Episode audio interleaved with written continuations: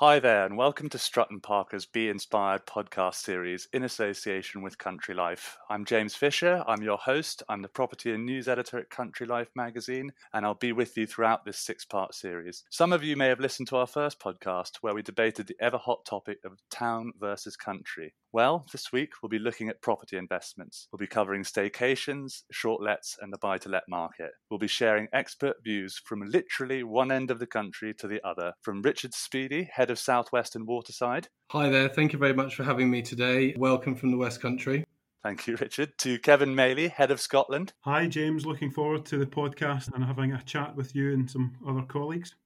Me too, Kevin. Thank you very much. And on the data insights and statistics side, we have the alternatives research expert, Rebecca Shafran. Hi, delighted to be here today to share some insight. Fantastic. So, I don't know if you've heard this, but staycations have been quite popular recently. So, Richard, do you want to tell us what's happening down in the southwest in these past few months? Uh, sure, I'd be delighted. It's uh, it's been a fantastic time for us down here in the southwest for property sales. You know, during lockdown, none of us really knew what to expect coming out. We all thought there would be some pent up demand, but the level of pent up demand has exceeded all expectations. You know, we did think it would probably go on for a couple of months, but we're probably only just starting to slow down a bit now, which coincides with you know the weather changing and generally the end of our seasonal market. Just for some perspective on how things have changed, we will probably sell 25 to 30% more houses this year than we did last year, despite being in lockdown for however many months it was, and the, the slowdown in the lead lead up to lockdown as well. So it really has been an exciting market to work in, but also an extremely exhausting market to work in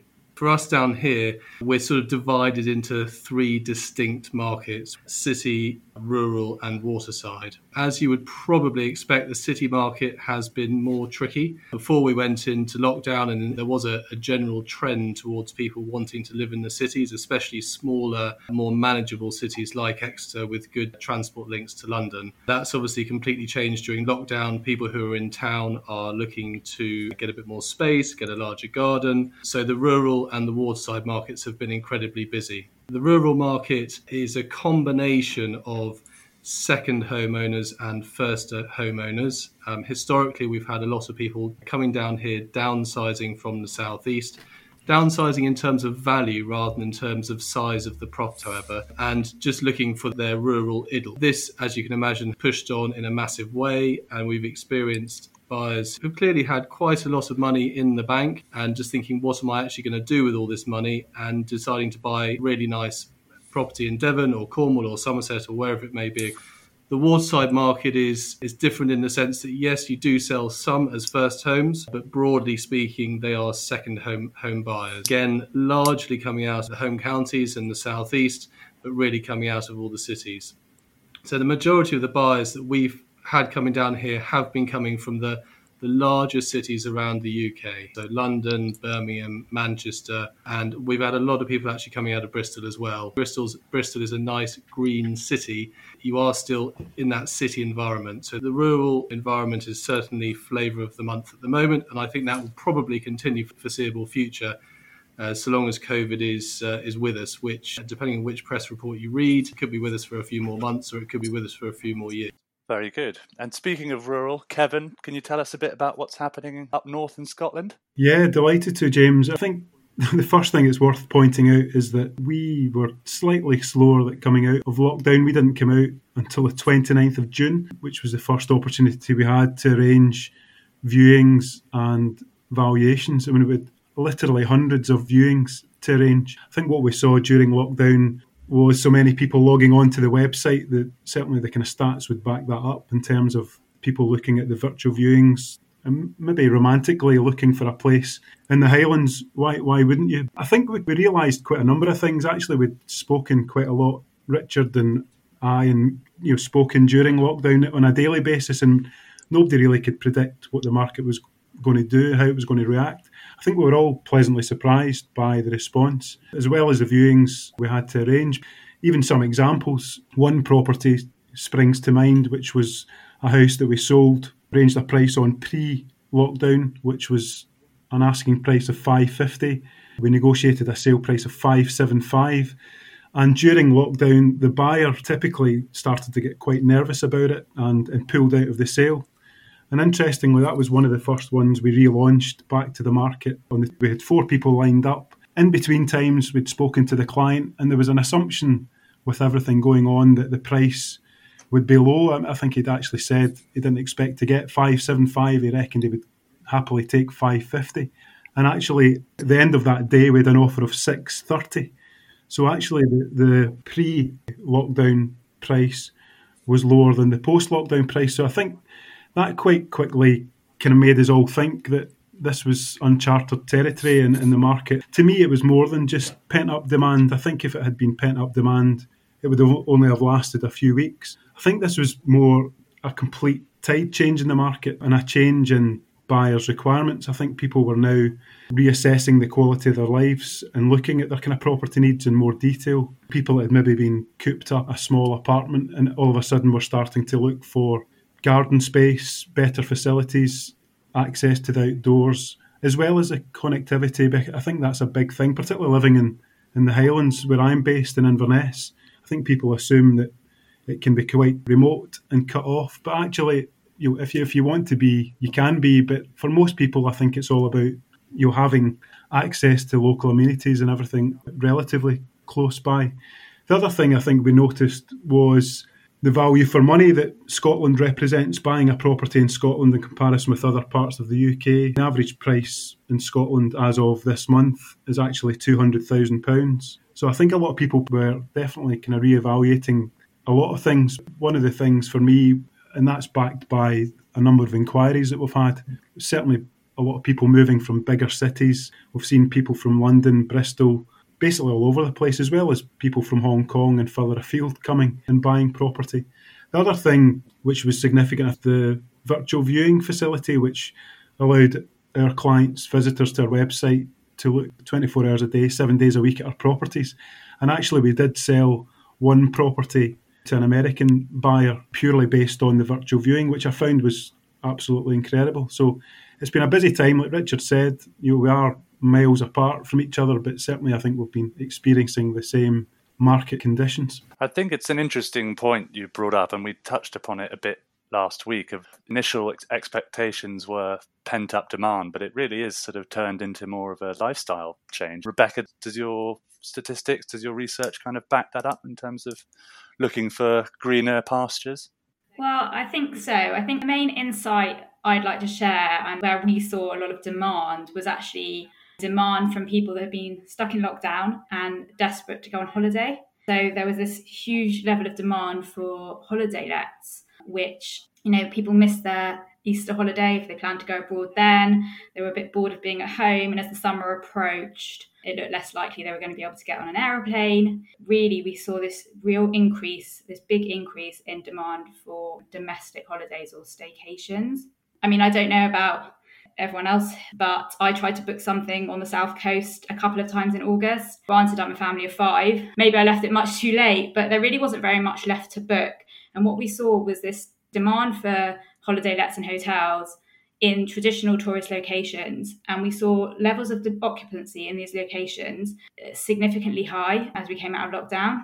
So, for example, places like Plymouth, hotel occupancy reached 90% in August. In places like Bournemouth and Southampton, we saw occupancy at about 85%. In Inverness, in the middle of August, occupancy was around 77%. So there was a real demand for holiday lets. It was definitely in top traditional holiday locations, demand definitely outweighed the supply of quality holiday lets. And that really suggests there might be some opportunities in those locations. And there's no doubt this summer we were definitely blessed with some brilliant weather. And I think that definitely helped boost the holiday let market. People really were able to see the best of the UK because the sun was shining. And so I suppose the question is whether moving forward we'll still see that strong level of demand, whether people will jump back on an aeroplane as soon as they can, or they've seen the best of the UK and realise they don't actually have to get on an aeroplane to have a good holiday. Anecdotally, I've already heard that some of the holiday lets in popular locations are already getting quite booked up for 2021 because people are beginning to look ahead for next year and realizing that that might be the option I think it's sensible. At least you know if you book a holiday at home, you won't have to reschedule it at the last minute. So, what you know, this is a sort of open question to all three of you. What what have this been been this year's popular staycations trend? Where have people been going? What have they been doing? What's that reflected where where you all live? For us, it's been a mixed bag in terms of what people have been looking for. Some people are searching for complete isolation for obvious reasons in rural areas, you know, in the middle of Dartmoor, up on Exmoor, and various other, you know, beautiful areas of outstanding natural beauty. I mean, and other people are looking to be down on the coast and just, you know, have a bit more, in a bit of sea air. The busyness in the West Country has been absolutely outstanding. Um, I mean, I'll, I'll give you a small example in terms of you know, me as a family, we live in Exeter. We often go to a beach, a place called Budleigh Salterton. I took the kids down there twice over the summer after work at about 6.30. And on both occasions, I couldn't even get a space in the car park and that is totally and utterly unheard of. Normally in the summer you can go down there and it's you know in the evening it might be a third full, but it was everything just went completely crazy. I noticed a statistic the other day that in uh, East Devon, it was the highest jump in demand ever, and that was from last summer to this summer. Demand levels jumped by 263%. I, I, totally agree. It's people just wanting to be able to jump in a car and not have to worry about getting on an aeroplane, not having to worry that their holiday won't happen because of COVID. So for, for us, it's been the waterside area more popular than the rural area. No, they've all been incredible within themselves. Is that sort of roughly similar up in Scotland, Kevin? Entirely different set of issues, I suppose, in terms of the weather. It was quite interesting during lockdown watching all these people and reading it in the media about people packing the beach at Bournemouth. And I think I had great fun posting some stuff on social media about actually a few photographs where it was me and the dog and no one else on the beach at all. So you know, it was noticeable, and particularly in the Highlands, that once the restrictions were lifted, we did see a number of people coming up, lots of camper vans and caravans. But to be honest, that's fairly typical. It's a, it's a cracking place. I think, James, you actually mentioned recently that you'd visited the Highlands and you were pretty taken with it. So you can understand why people come here. It's, it is a bit of escape. Oh, it's my favourite place in the world. So you know, I think we we don't. It's one of these places you can be completely isolated. You can have the beach to yourself. And I think places like the Isle of Skye are popular. I think at one point last year they actually closed the Skye Bridge at one point unless you could prove that you had accommodation. This is obviously pre-COVID. It's a place that's always kind of popular and, and we see of kind of tourists, but obviously we've been busy over the last few weeks and months and the roads are noticeably quieter. I mean, I typically, in terms of valuations, which kind of stagger some people, if you work in a smaller office and, it can be easily three hours one way just to get to an appointment in the West Coast, any delay in the traffic can add significantly to that. But, you know, I've, I've had to say the roads are much quieter. I'm not sure the volumes are quite there in terms of where they would normally be. To say the Highlands is definitely kind of popular bolt hole. But I, I, think you spoke very fondly of it when we spoke the last time of your stay. Oh, absolutely. I could do with a few more salmon in the river and a few less midges in the air, but otherwise, I would say 10 out of 10. Again, this a question to sort of all three of you, and Rebecca, this might be more up your street, which is what types of property are people actually looking for and investing in for the sort of holiday market?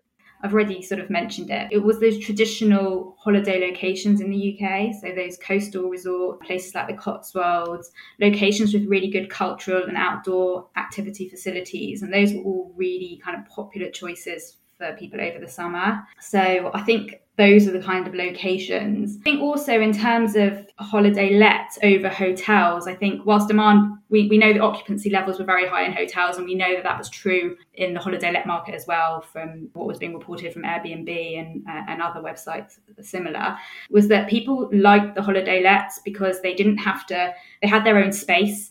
As a family, that was quite important this summer. They weren't relying, for example, on a shared breakfast area and shared facilities. So I, I think that was a big tick for holiday let. I think that that will continue into next year for sure, and I'd like to believe that that will um, continue as well, moving even further ahead. Like I said, I'm not sure. I also believe people may jump on an aeroplane quite quickly when they can. Well, yeah, I mean, it depends on the weather, I guess. If it's particularly cold winter, we might be missing a bit of sun. Richard and Kevin, you talk about sort of city, rural, and waterside. Looking at the buy to let and holiday rental market, which would you say out of the three is the most popular?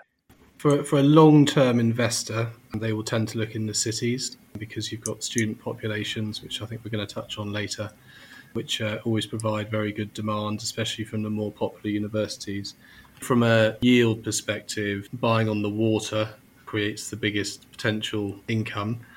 And we've been selling houses over the course of this year. And admittedly, the, the yields have been higher this year because of the demand. So that's pushed prices up but as a gross figure, people have been achieving up to 10%. With holiday lets, there, there are much more significant running costs. Generally speaking, you're doing a changeover every week or two, and then you've got more maintenance issues because people are down there on holiday having a good time.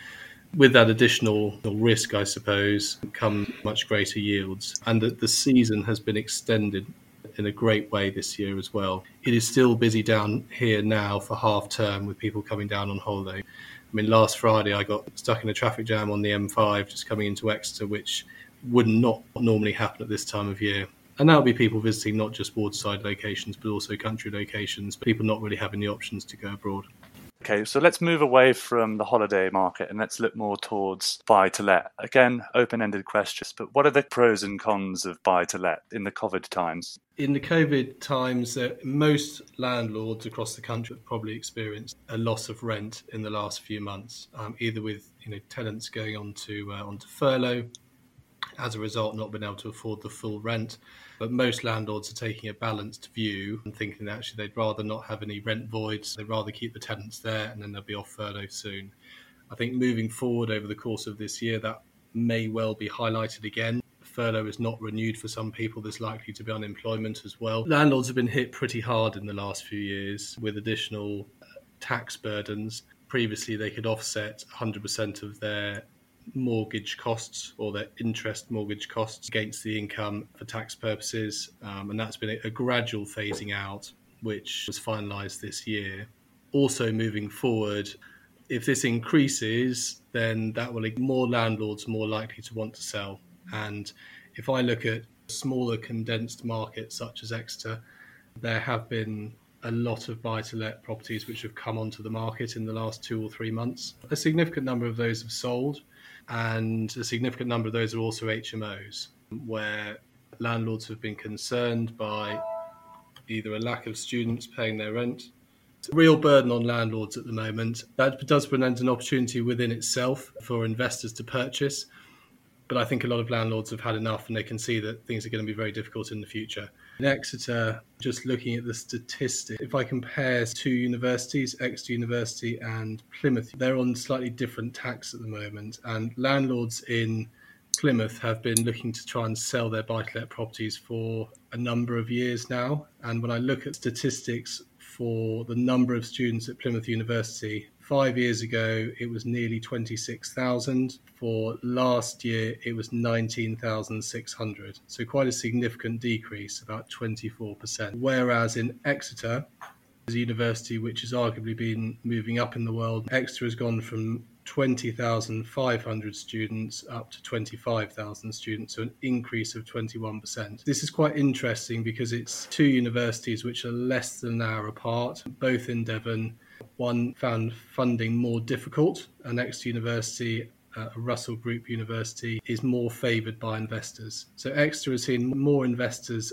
over the past few years than Plymouth. Plymouth saw landlords starting to sell up a few years ago, and that's only just starting to happen in Exeter now. But I think for those landlords who take a long term view, the long term prospects for somewhere like Exeter are very, very promising. Last year, it was the second fastest growing economy in the UK. The university goes from strength to strength. There's a lot of development going on in and around the city, and yes, at the moment the trends are for people to live in the countryside, but those living in the countryside close to Exeter still need to go to a city to shop and for their amenity. Very good. Rebecca, Richard's point there on Exeter being a hotspot in terms of buy to let at the moment, where else does data and research tell us is a good place to look if you're looking in the buy to let market? In terms of buy to let, I think Richard kind of touched on this already. We're actually seeing a withdrawal of landlords from the market for the reasons Richard covered in terms of increases in taxation, rising costs, and kind of government regulation. And instead, we're seeing the institutional investor coming into the market with the big build to rent developments. There's about 168,000 build to rent units around the UK, either up and built or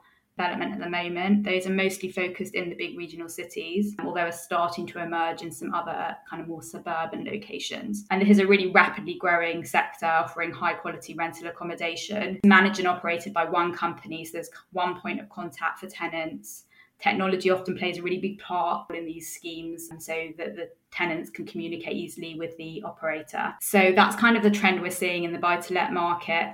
Having said that and richard just touched on this there are still opportunities in the student accommodation HMO market. In the last 10 years, we've seen a big rise in purpose built student accommodation, but on average, 55% of students still actually live in houses of multiple occupancy, the HMO. And this is either by choice or because of a lack of supply of the purpose built accommodation in their university town or city. I think many students probably still really like the idea of living in a house with their friends rather than a purpose built flat. However, there are still, they're very popular, the purpose built accommodation too. We also know that purpose built accommodation is often more expensive for students to rent than HMOs. HMOs still has a place in the market. We've seen a divergence between towns and cities that are home to multiple universities and Russell Group universities and other towns and cities. And so the towns and cities that are home to these multiple universities and Russell Group universities are seeing increases in student numbers. And that's not just domestic students, that's international students as well. And the other universities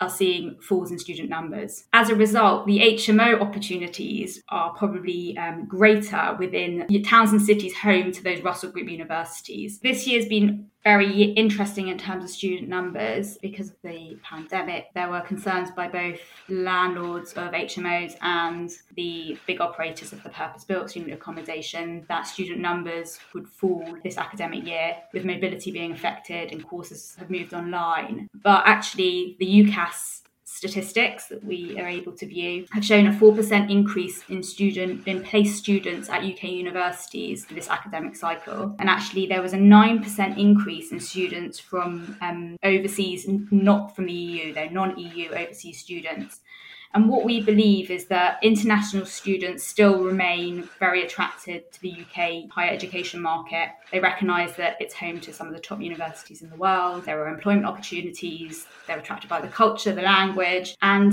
that they also want the full university experience, as do domestic students. They want to live in their university city and town. They want to socialise. They want to have the whole package, the whole experience. So the demand for student accommodation remains robust. And whilst this year has obviously been very challenging, and that's time we're reading a lot about it in the press every day at the moment, moving forward, we believe that it's a robust sector with strong underlying fundamentals. What sort of impact higher fees are we seeing from an influx of international students? Adding to what Rebecca said about international students, as we talked earlier about student numbers increasing Exeter by about just over 20% over the past five years, and numbers decreasing by nearly 25% in, in, Plymouth over the last five years. Interestingly, looking at the statistics, about 25% of students from Exeter uh, are international students, and that figure for the for last year was only 9% in Plymouth.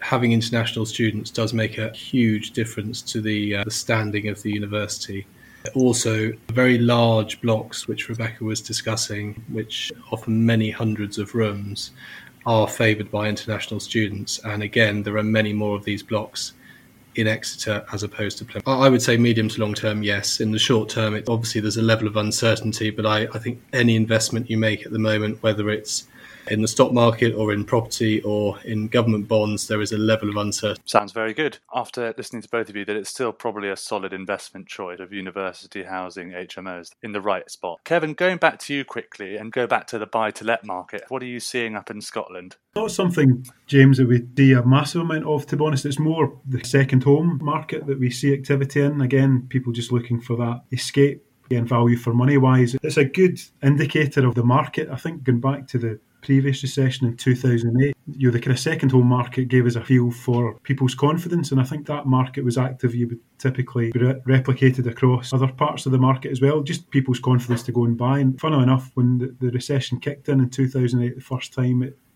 that was the first indicator that we saw was people starting to offload second homes. So it's quite an interesting one. It's not an obvious trends are there, and, and I think the market has been very active as you can imagine. Again, value for money wise, but just people looking away from it all. James, just on that point in terms of mm. Richard and Rebecca, I've been talking about. I mean, I think it's worth reminding ourselves in terms of the, the property market that it still remains a stable investment for many investors despite what's going on. I think this is a difference between this recession and the previous one was obviously financially driven, whereas this one is obviously a public health crisis. It's completely different. But I think people will always take a, a bit of a long term view in property. And actually, I, I had a look at some of the statistics for this, and the predictions are that there'll be a 15% increase in property prices by 2024. So I think if you're taking a long term view in property investment, it's worth looking at these things.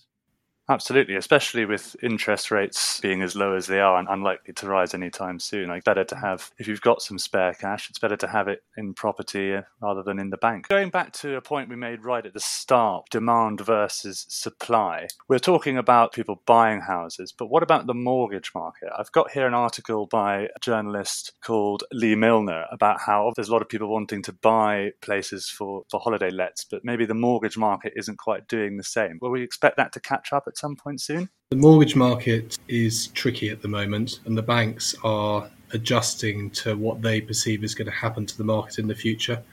I know for if you start at the bottom and work up essentially, for first time buyers, it's actually become much more difficult for them to purchase. Lots of lenders who were willing to lend 95% increase the deposit first time buyers need to put down.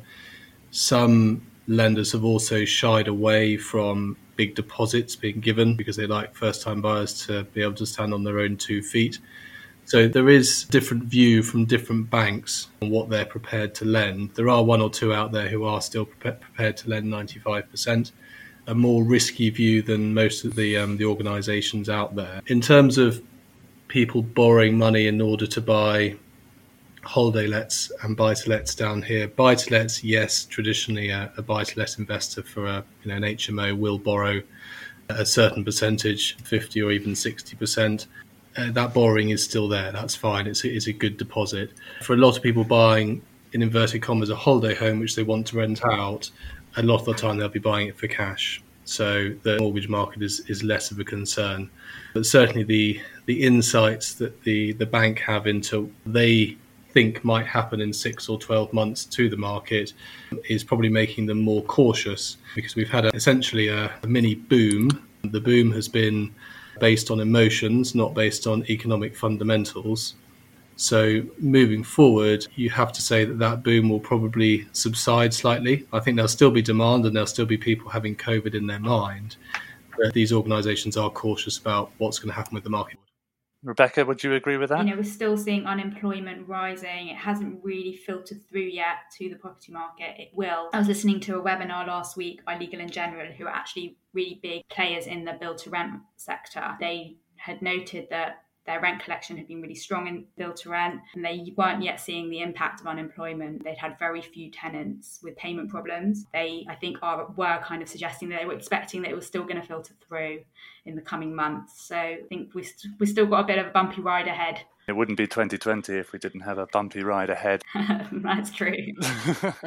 so, going back to to circle back to use that cliche, demand is up and there's a lack of supply. So, would you say this is probably one of the better times in recent years to look into investing in property? I think, in terms of investing in property at the moment, I think most of the buy to let investors are being pretty cautious at the moment. People who are purchasing a house are they're not necessarily investing. They're hoping it will be an investment in the medium to long term.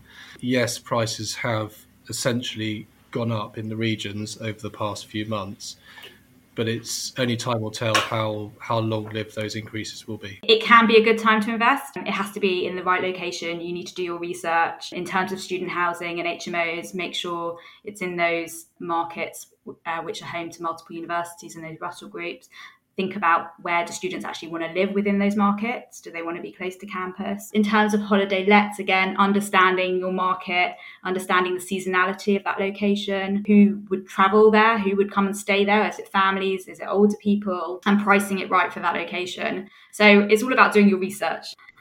Very good. And you are an expert in research, as they say. Okay, so just a few questions. You know, where have we all gone on holiday this year? I don't know about Kevin's told the world that I've been to Scotland and Scotland only. I guess just from a human perspective, where where's your sort of staycation been, if you've had one at all? Uh, for me, I mean, uh, like most people, I think there was plans. You know, James and those that have been to the Highlands, we're not blessed with hours of sunshine. We do have lovely views, and and actually it's been quite interesting. Uh, during the last few weeks, some of the clients I've actually met, people who come from kind of warmer climate that like our climate, believe it or not. I mean, I personally kind of quite like to get Mediterranean sunshine if I can, but that obviously didn't happen this year. Again, managed the furthest I've been was down Glasgow extent of it, and uh, no kind of sunny beach holidays this year for us. But yeah, again, we're kind of spoiled for choice up here. You just get wrapped up, put another layer of clothes on and hats and gloves, and get out and enjoy the scenery and the isolation and the peace and quiet. So again, I, I think we've got to put a bit of perspective on it